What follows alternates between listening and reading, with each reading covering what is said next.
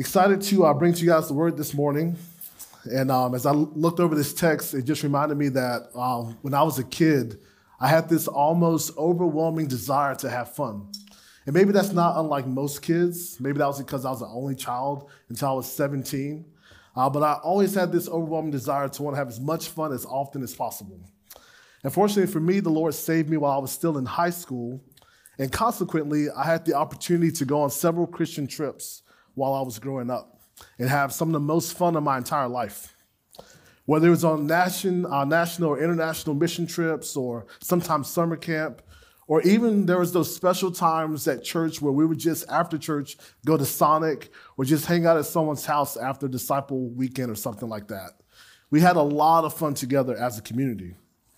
My first paid job was actually at a uh, summer camp at a children's camp and it was for elementary age kids um, just outside of my hometown on the far east side of Gainesville. And that night, there was a really special night where several of the leaders and the counselors gathered together uh, right outside of the lake on the campground.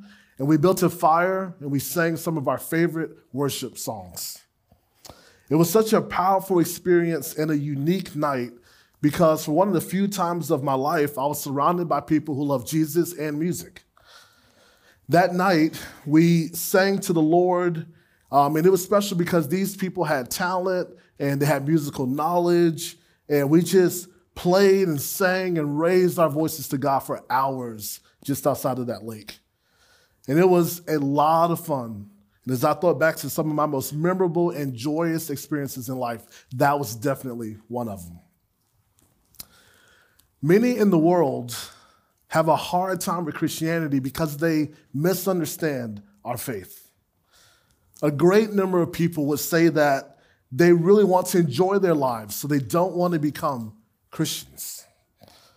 Living for God and practicing faith is to them dull and boring and lame.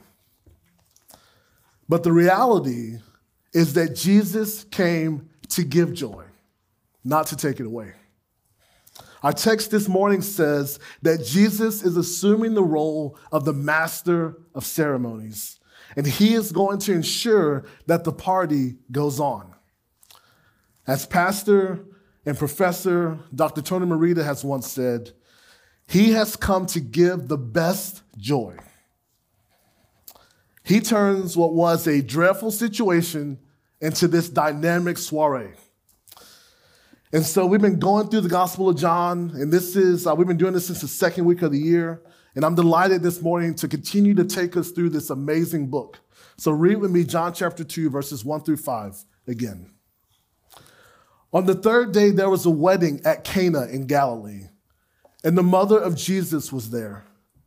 Jesus also was invited to the wedding with his disciples. When the wine ran out, the mother of Jesus said to him, they have no wine. And Jesus said to her, Woman, what has this to do with me? My hour has not yet come. His mother said to the servants, Do whatever he tells you. My first point this morning is an inconvenient hour. An inconvenient hour. And we're going to see that Jesus is the Son of Man and get a really good glimpse into his humanity. Jesus' humanity. I have to warn you as we begin to kind of work through this text that I'm not going to say everything that you can possibly say about this verse of scripture here before us this morning. The word itself is inexhaustible, and so there's going to be some things that we're not going to talk about, but I want to try to hone in on a few principles and ideas from God's word that I believe that God is trying to communicate to his people. One of the things that we see here is that this is the first of seven signs in the Gospel of John. And the entirety of John is about Jesus being displayed as both the Son of God and the Son of Man. He is the Son of God and the Son of Man. A couple weeks ago, when Kevin introduced us to the book of John, he said that the Apostle John's focus is to really give us a glimpse into the deity, the humanity of Jesus. He was truly God and truly man. And there is so much in this passage this morning that initially shows us his humanity. Notice that he is invited to a wedding. Our Savior was human enough to be invited to a wedding. He was a real man. And that baffles us. People liked being around Jesus. His presence and his participation meant something to those who were gathered at this wedding. That's why they invited him. They knew that with Jesus comes grace, and with grace comes gladness. He was a person who went to weddings and participated in social gatherings just like other people did. Notice that he's with his family. He has a mother and brothers and probably sisters, and he has friends, his disciples, who are with him. They were with him enjoying the festivities. Let's look at the wedding. I love weddings, don't you? A wedding is just a massive, long party. And there are few things that can be as fun as a wedding can be. I'll never forget 2020, uh, the COVID year, because during 2020, while COVID was going on, we had at Aletheia nine couples get married. And um, I just noticed a couple seconds ago that two of those couples who don't live in Gainesville anymore are here this morning, which is really cool. Perfect timing. Um, we had nine couples get married. And that was just this amazing year. For us as church leaders, a super busy year, super busy time.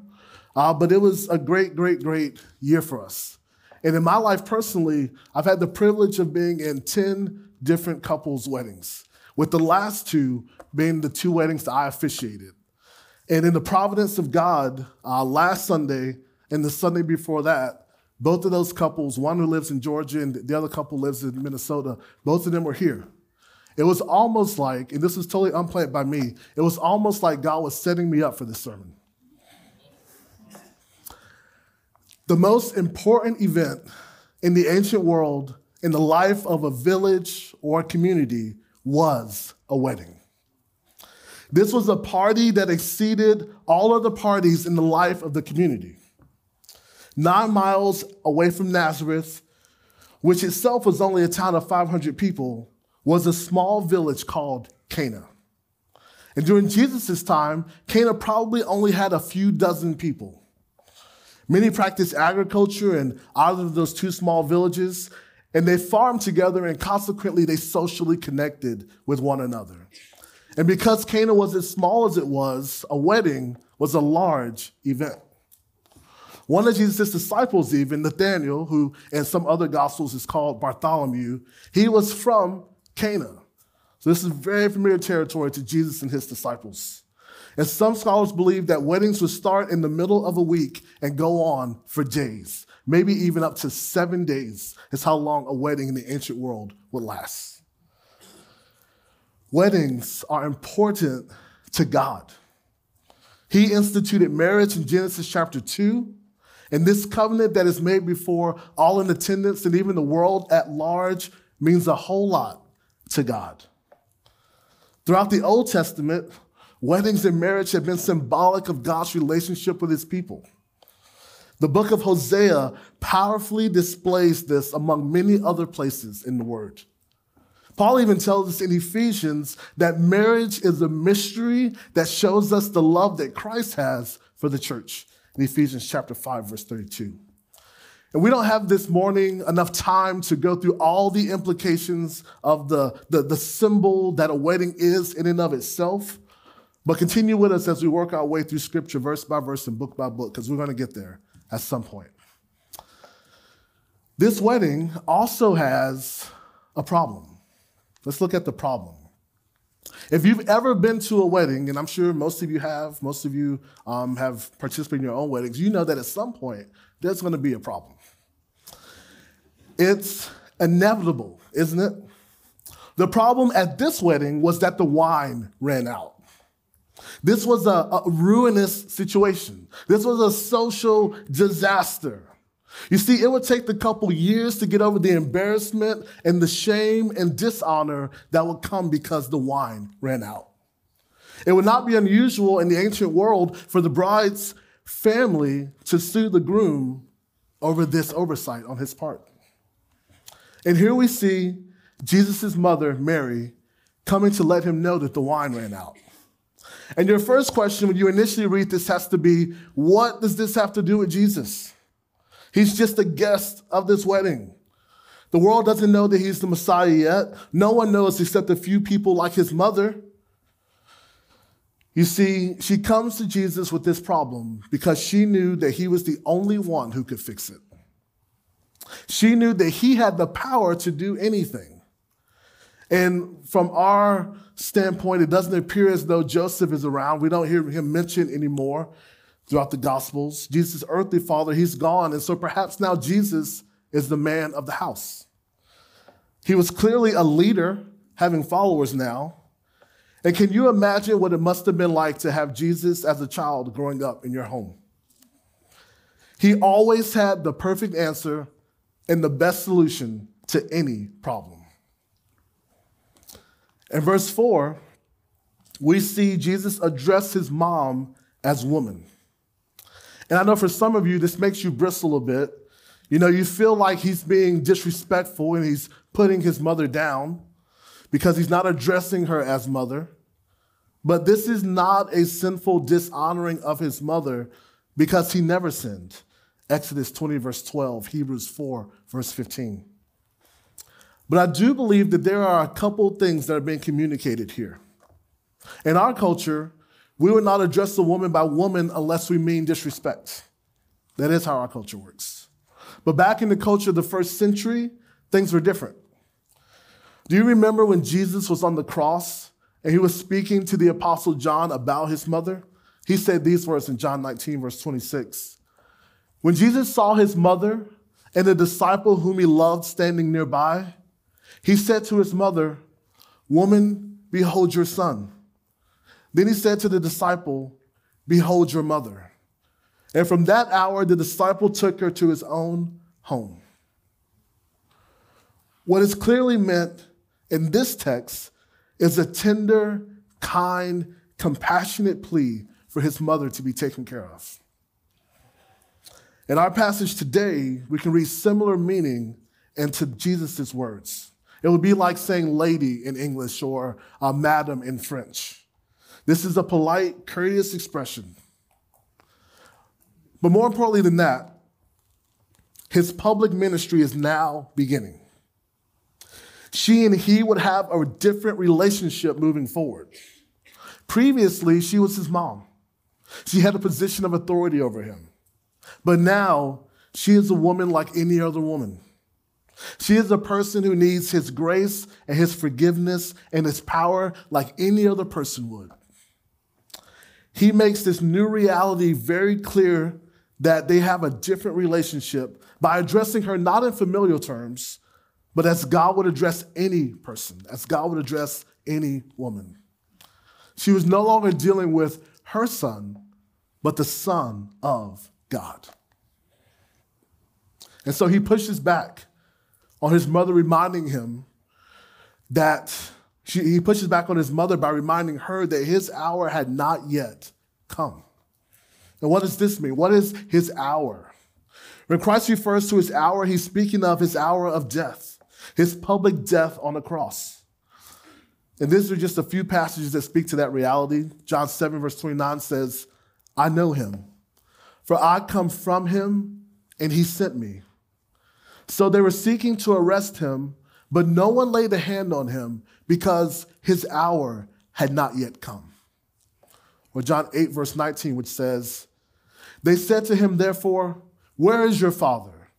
Jesus answered, You know neither me nor my father. If you knew me, you would know my father also.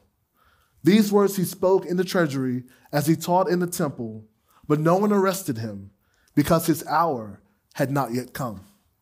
Or even John chapter 12, verse 23, which says, And Jesus answered them, The hour has come for the Son of Man to be glorified. Truly, truly, I say to you, unless a grain of wheat falls into the earth and dies, it remains alone. But if it dies, it bears much fruit. Or finally, John 13, verse 1, which says, Now before the feast of the Passover, when Jesus knew that his hour had come, to depart out of this world to the Father, having loved his own who are in the world, he loved them to the end. When he speaks of his hour, he is talking about his death. That time where he will be a sacrifice for sinners. That was the moment where he would shed his blood for our forgiveness and reconciliation to God. That hour had not arrived. It wasn't time for everyone to know yet. Once they knew who he was, he knew that they would immediately try to kill him.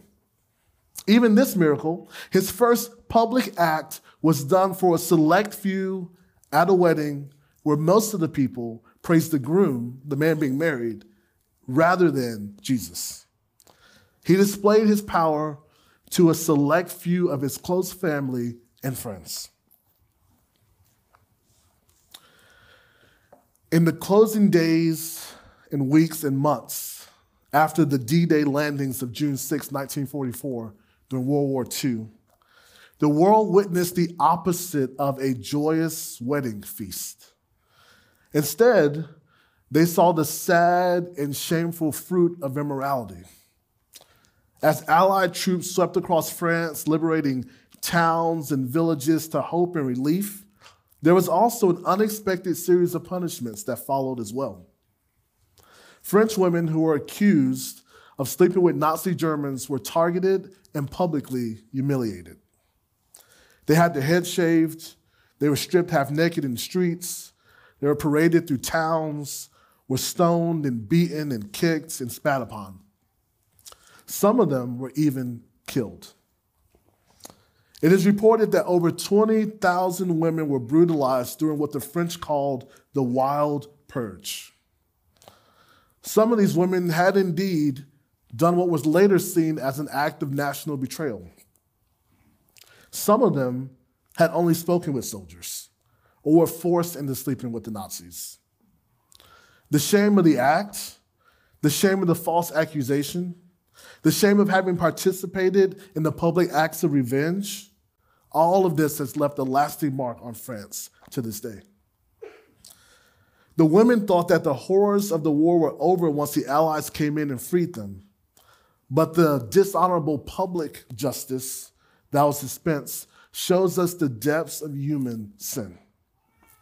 This shows us our bent towards evil, no matter how justified we may feel in our minds. Even our Savior knew that once he, he publicly went out and began to do that which no one else could do, he would be falsely accused and publicly rejected. It's so interesting that Jesus is going to ask, What does this have to do with me? And then he ends up intervening anyway. It's my belief that he only intervenes when he sees the faith of Mary, when he sees how great her faith is. You see, faith is always the trigger that activates his power. Mary displays her faith to the servants when she says, Whatever he tells you to do, do it. And that is such a small act of faith. And she does that because she has absolute confidence that he can fix the issue, that he can take care of the problem. And she just tells the servants to obey him, and then she just mic drops and walks away and lets them deal with it. Look with me at verse 6 of chapter 2. Now there were six stone water jars there for the Jewish rites of purification, each holding 20 or 30 gallons. Jesus said to the servants, Fill the jars with water. And they filled them up to the brim. And he said to them, Now draw some out and take it to the master of the feast. So they took it. When the master of the feast tasted the water now become wine, and did not know where it came from, though the servants who had drawn the water knew, the master of the feast called the bridegroom and said to him, Everyone serves the good wine first, and when people have drunk freely, then the poor wine. But you have kept the good wine until now. This, the first of his signs, Jesus did at Cana in Galilee and manifested his glory, and his disciples believed in him. After this, he went down to Capernaum with his mother and his brothers and his disciples, and they stayed there for a few days. we're going to see an incomparable miracle. My second point, my last point is an incomparable miracle. We not only saw that Jesus is the Son of Man, he shows himself to be a human being by being invited into this normal social gathering like most people would go to. But we're also going to see that Jesus is the Son of God.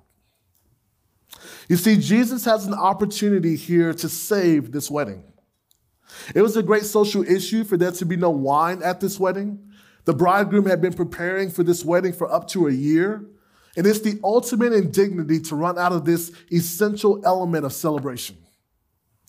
And so, how is this man going to prove to the bride's family that he was ready to provide and to protect? Fortunately for him, Jesus was there. The significance of our Lord's first miracle can't be overstated. For 30 years, he had lived in obscurity and humility. But now it was time to begin his public ministry. His first miracle was at a wedding. He doesn't go to the synagogue or to the temple to perform his first miracle. He displays his power at a wedding party. This isn't a scene of boredom or, or anything like that. This is a place of festivity. And how significant is it that he does this in front of his family and his friends? They were the first ones to see and to recognize that he was God in the flesh at this celebration. It is helpful to note here that many Christians are very serious and studious. And well, you should be. Many of those in God's flock are regular in their devotions and the spiritual disciplines, but they lack joy. Christians would do well to learn from this text to celebrate like Jesus did. We attend religious gatherings, but so many of us lack deep and abiding joy. Hear the word of God out of Nehemiah chapter 8. Verse 8 says, They read from the book, from the law of God clearly, and they gave the sense so that the people understood the reading. And Nehemiah, who was the governor, and Ezra the priest and the scribe, and the Levites who taught the people, said to all the people, This day is holy to the Lord your God. Do not mourn or weep. For all the people wept as they heard the words of the law. Then he said to them, Go your way, eat the fat, and drink sweet wine, and send provisions to anyone who has nothing ready. For this day is holy to our Lord. And do not be grieved, for the joy of the Lord is your strength. So the Levites calmed all the people, saying, Be quiet, for this day is holy. Do not be grieved.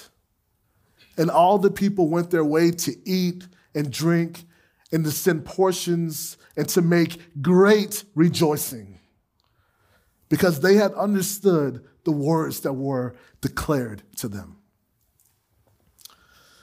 The joy of the Lord is your strength. Oh, dear Christian, how can we lack deep and abiding joy? I believe that Jesus chose the stone water jars because by turning that much water into that much wine, it would be impossible to deny that a miracle had taken place. You see, these were six massive stone jars, each of which held between 20 to 30 gallons. In total, this is between 120 to 180 gallons. That's a lot of liquid. If it was a small little water container, you could make the argument that maybe this was no miracle at all. He had poured some wine into that little container. But this much wine out of nowhere with no Publix nearby to buy wine from was very obviously supernaturally provided. They filled these water jars to the brim, verse 7 tells us. And don't you love how it says, and they filled them to the brim? Charles Haddon Spurgeon, that great English preacher, he said these words And they filled them up to the brim. There was no fear of anything but water being there. They filled them up to the brim. They obeyed Christ to the letter. If Christ says to you, fill the water pots with water, fill them up to the brim. Never cut down his commandments, carry them out as far as the largest interpretation can go. When you are told to believe in him, believe in him up to the brim. When you are told to love him, love him up to the brim. When you are commanded to serve him, serve him up to the brim. They did it all the way to the top. And immediately, after filling them with water, Jesus supernaturally turned water into wine. The servants filled the jars with water, but they drew out wine to take to the master of the feast. The simple power of the miracle is a magnificent display of the sheer power of Jesus. He doesn't need time or help or extra ingredients or even a magical ceremony. He doesn't pronounce magical words over the water. It simply and powerfully transformed from water into wine. He rearranges atoms and molecules with less effort than it takes for you to sit in that chair right now. It took less effort than that. It's been debated as to who said these words, but one of two poets said these words. They said, The conscious water saw its master and blushed. And now, the next part of the story is probably line by line one of the most familiar lines of the entire event. The master of the feast called the groom over, that rascal, and said to him, Everyone serves the good wine first, and when people have drunk freely, then the poor wine. But you have kept the good wine until now. You see, usually people drank the good wine first, and then much later, a few glasses in, when they didn't know any better, then they drank the cheap wine. And we do this as well, don't we? We have company come over and they stay long enough and they eat enough food, we initially run out of that food that we gave them at first. And if they continue to stay long enough, we give them some leftovers. We give them yesterday's food or food from the day before that. But this wine that the master of the feast, with his refined palate, tasted wasn't cheap wine. No, he said this was the good wine. And our Savior doesn't do anything halfway. No, he always gives the best wine. He provides the good stuff. This was an excellent, high quality vintage. And I have to take a moment to refute something that is commonly said about this passage. This wine wasn't watered down. It wasn't more water in it than wine normally has in it. You see, nobody gets this excited over 120 gallons of grape juice. And there are some pastors who are anti alcohol who like to take this passage and change the plain meaning of the text. This was wine, normal wine. Wine, like it is mentioned in all the other books of the New Testament, when a New Testament book mentions wine, it's the same word, it's the same stuff. Furthermore, the Apostle Luke tells us in chapter 7 of his gospel For John the Baptist has come eating no bread and drinking no wine, and you say, He has a demon. The Son of Man has come eating and drinking, and you say, Look at him a glutton and a drunkard, a friend of tax collectors and sinners. Yet wisdom is justified by all of her children. Jesus clearly drank wine. There is nothing inherently sinful or wrong with the consumption of wine. The Apostle John affirms for us that this was indeed the first miracle of Jesus. He tells us this in verse 11. And there are some who find this miracle to be a bit unexciting. It's a quiet miracle. The master of the feast doesn't even know who brought the wine. The groom falsely gets the credit. This is Christ's first miracle, many would ask. This isn't life or death. And this is the way that Jesus starts out. He starts by turning water into wine. The answer to that question is found in verse 11. This was a sign. A sign. It's a sign of the wedding to come. The Bible begins and ends with a wedding. You can double check me if you like. I don't mind hearing pages turn. This is a sign of the greater wedding party to come. He manifested his glory. He displayed his glory first by turning water into wine. And he made enough wine to last the rest of the wedding celebration and beyond. What a generous wedding present Jesus gave. It would have been impossible for all those people who were assembled to drink up to 180 gallons of wine. He proved to the skeptics in his family and even those among his disciples that he was indeed the creator, God. He was God who made all things. It was an easy, effortless act for him to turn one thing into another thing entirely.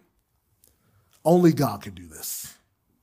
Only God could turn water into wine. Only God could create. Only God could make the good stuff. Jesus was instituting a new day.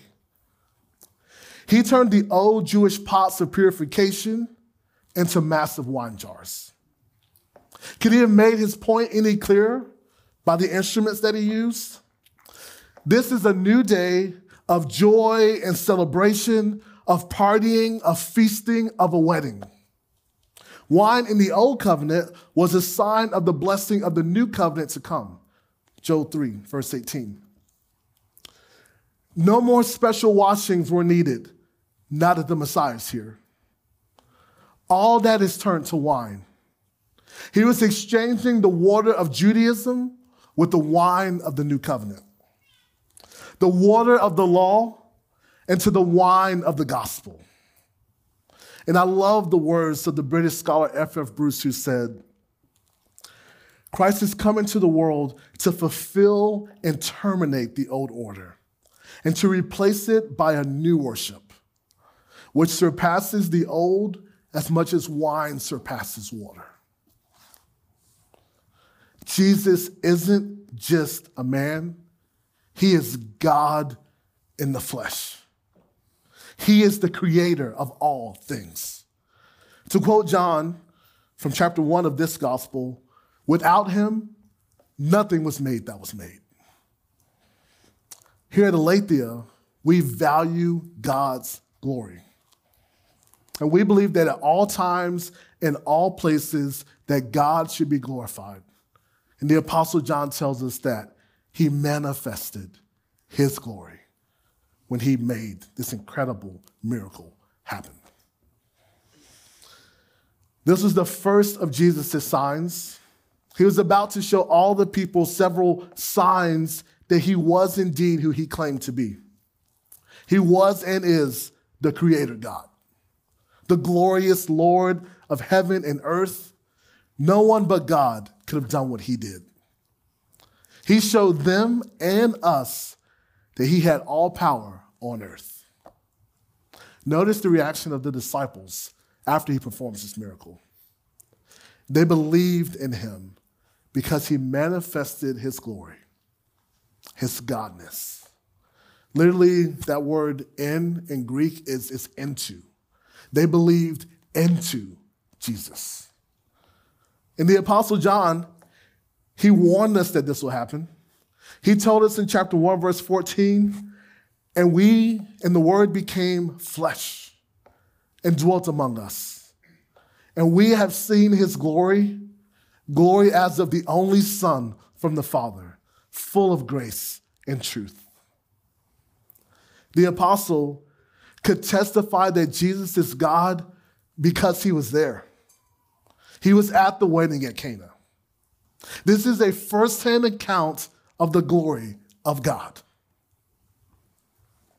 And after all this, Jesus is so humble that he simply goes to Capernaum for a few days and hangs out with his mother and his siblings and his disciples. Will you see and believe like the Apostle John did? You see, you have a decision to make this morning. Did this really happen? Is Jesus truly the Son of God? We worship the Jesus who is God in the flesh. Just like he intervened at this wedding, he is more than capable of intervening in our lives. We can't go beyond his reach.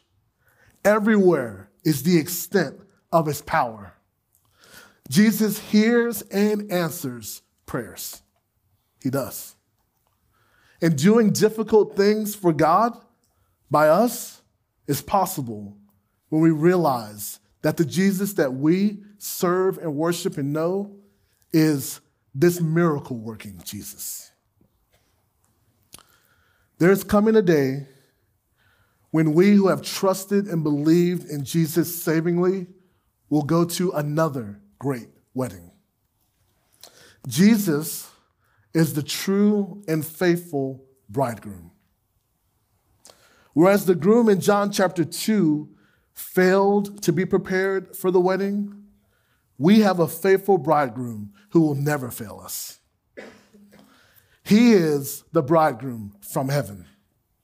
He came to earth to seek for himself a bride. And he found us. He died for us. The Lamb of God, who John the Baptist spoke about, has become for us our Passover Lamb, who died in our place and forgave our unfaithfulness and reconciled us to himself. That was Jesus. We will be to him married forever. And he will host another great wedding feast. This is what the Bible calls the marriage feast of the Lamb. And we will go to that marriage feast. Revelation 19, verse 6 says these words Then I heard what seemed to be the voice of a great multitude, like the roar of many waters, and like the sound of mighty peals of thunder, crying out, Hallelujah!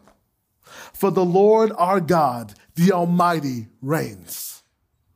Let us rejoice and exalt and give him the glory. For the marriage of the Lamb has come, and his bride has made herself ready. It was granted her to clothe herself with fine linen, bright and pure. For the fine linen is the righteous deeds of the saints. And the angel said to me, Write this Blessed are those who are invited to the marriage supper of the Lamb. Our Lord will forever be the Lamb. He will forever be the sacrifice for sin. Even in highest glory, He wants us to remember that He was a sacrifice for sin. He is the lamb slain from the foundation of the world, Revelation tells us in chapter 13, verse 8. And in all respects, Jesus is infinitely glorious and full of splendor. But when you see him on the cross, when you see him as a lamb, There is nothing like that sight. And there is a beautiful hymn by Anne R. Cousin called The Times of Sin Are Sinking, which records these words The bride eyes not her garment, but her dear bridegroom's face. I will not gaze at glory, but on my King of grace. Not at the crown he giveth, but on his pierced hand. The Lamb is all the glory of Emmanuel's land. Have you been invited? Do you crave everlasting happiness and joy? That is found only in Jesus. Only in Jesus. His kingdom is one of unceasing celebration. Psalm 16, verse 11 says, You make known to me the path of life.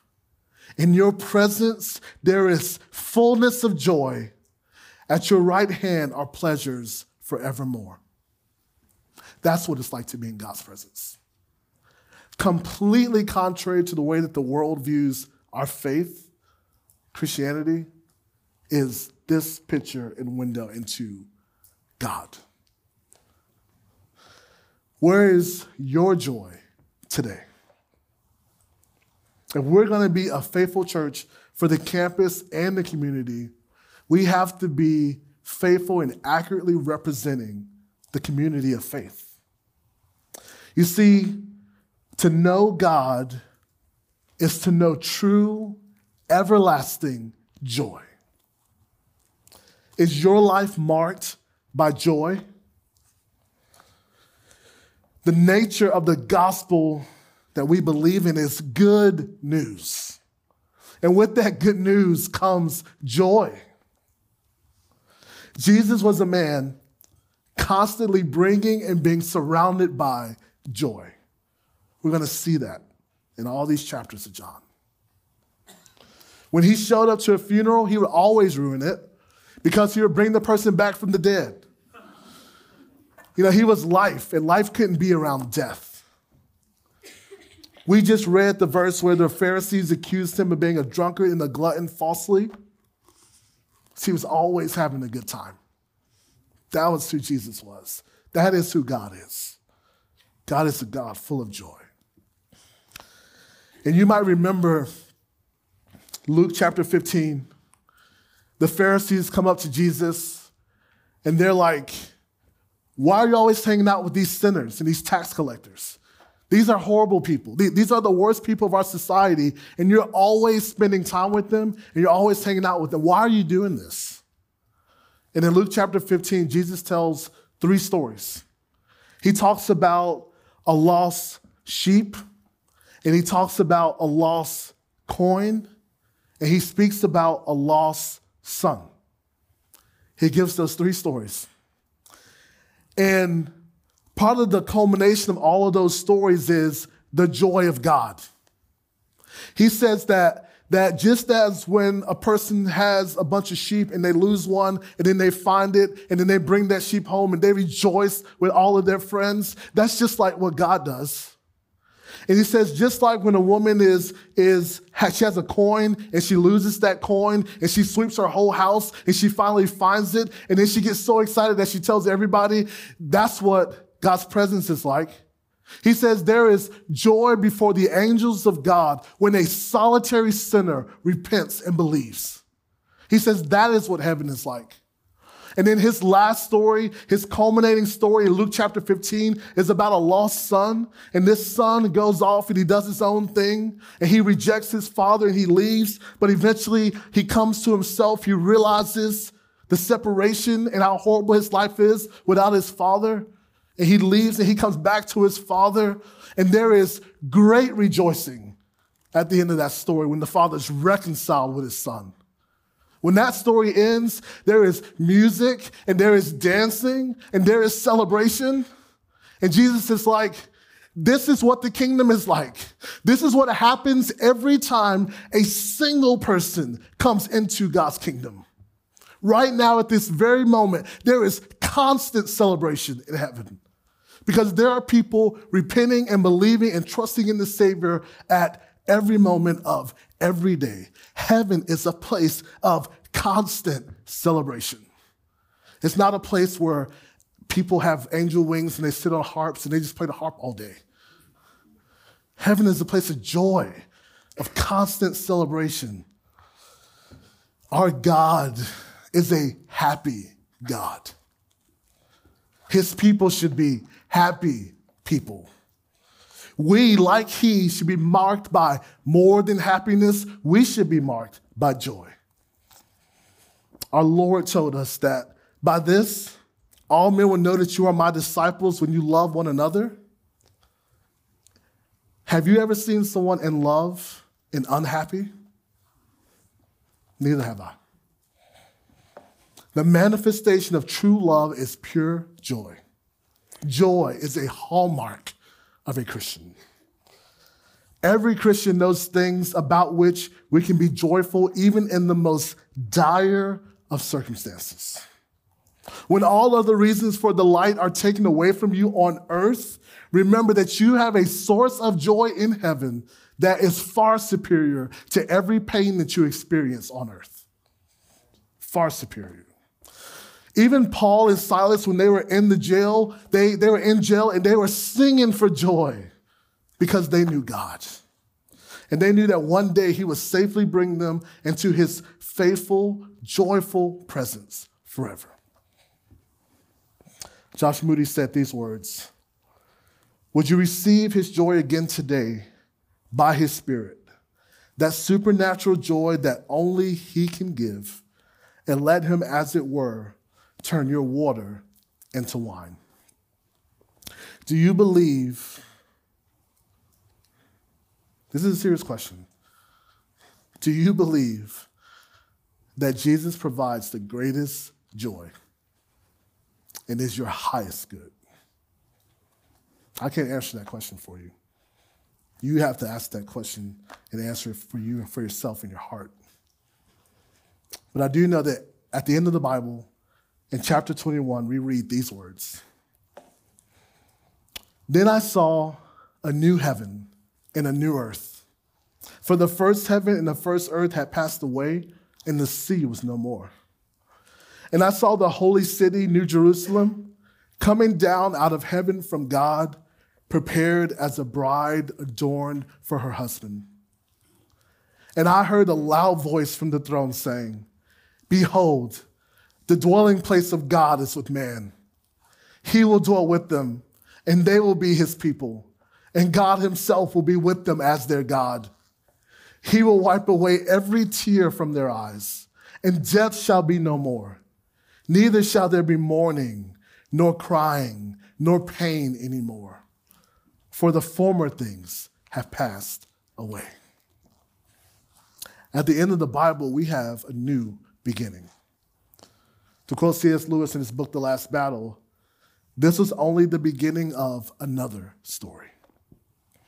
It's the beginning of our marriage to Christ in the new heavens and a new earth a marriage in which death will not do us part. The happiest marriage of all time. This is the marriage that we've always been intended for with the most loving and faithful groom. Earlier to this morning, we sang these words, and, and I, I don't know if they really hit you, but the words that we sang went like this Come, thou fount of every blessing, tune my heart to sing thy grace. Streams of mercy never ceasing, call for songs of loudest praise. Teach me some melodious sonnet sung by flaming tongues above Praise the mount, I'm fixed upon it. Mount of God's unchanging love. The band's going to come back up right now. And I believe that there's a few questions that you should be asking yourself as we get ready to conclude our service this morning. The first question is Do you have deep and abiding joy? There's so many circumstances in our lives that would cause us to, to question God or to question the difficulties that we endure. But there is a source of joy that you always have access to, that you should always be leaning into. Do you have deep and abiding joy?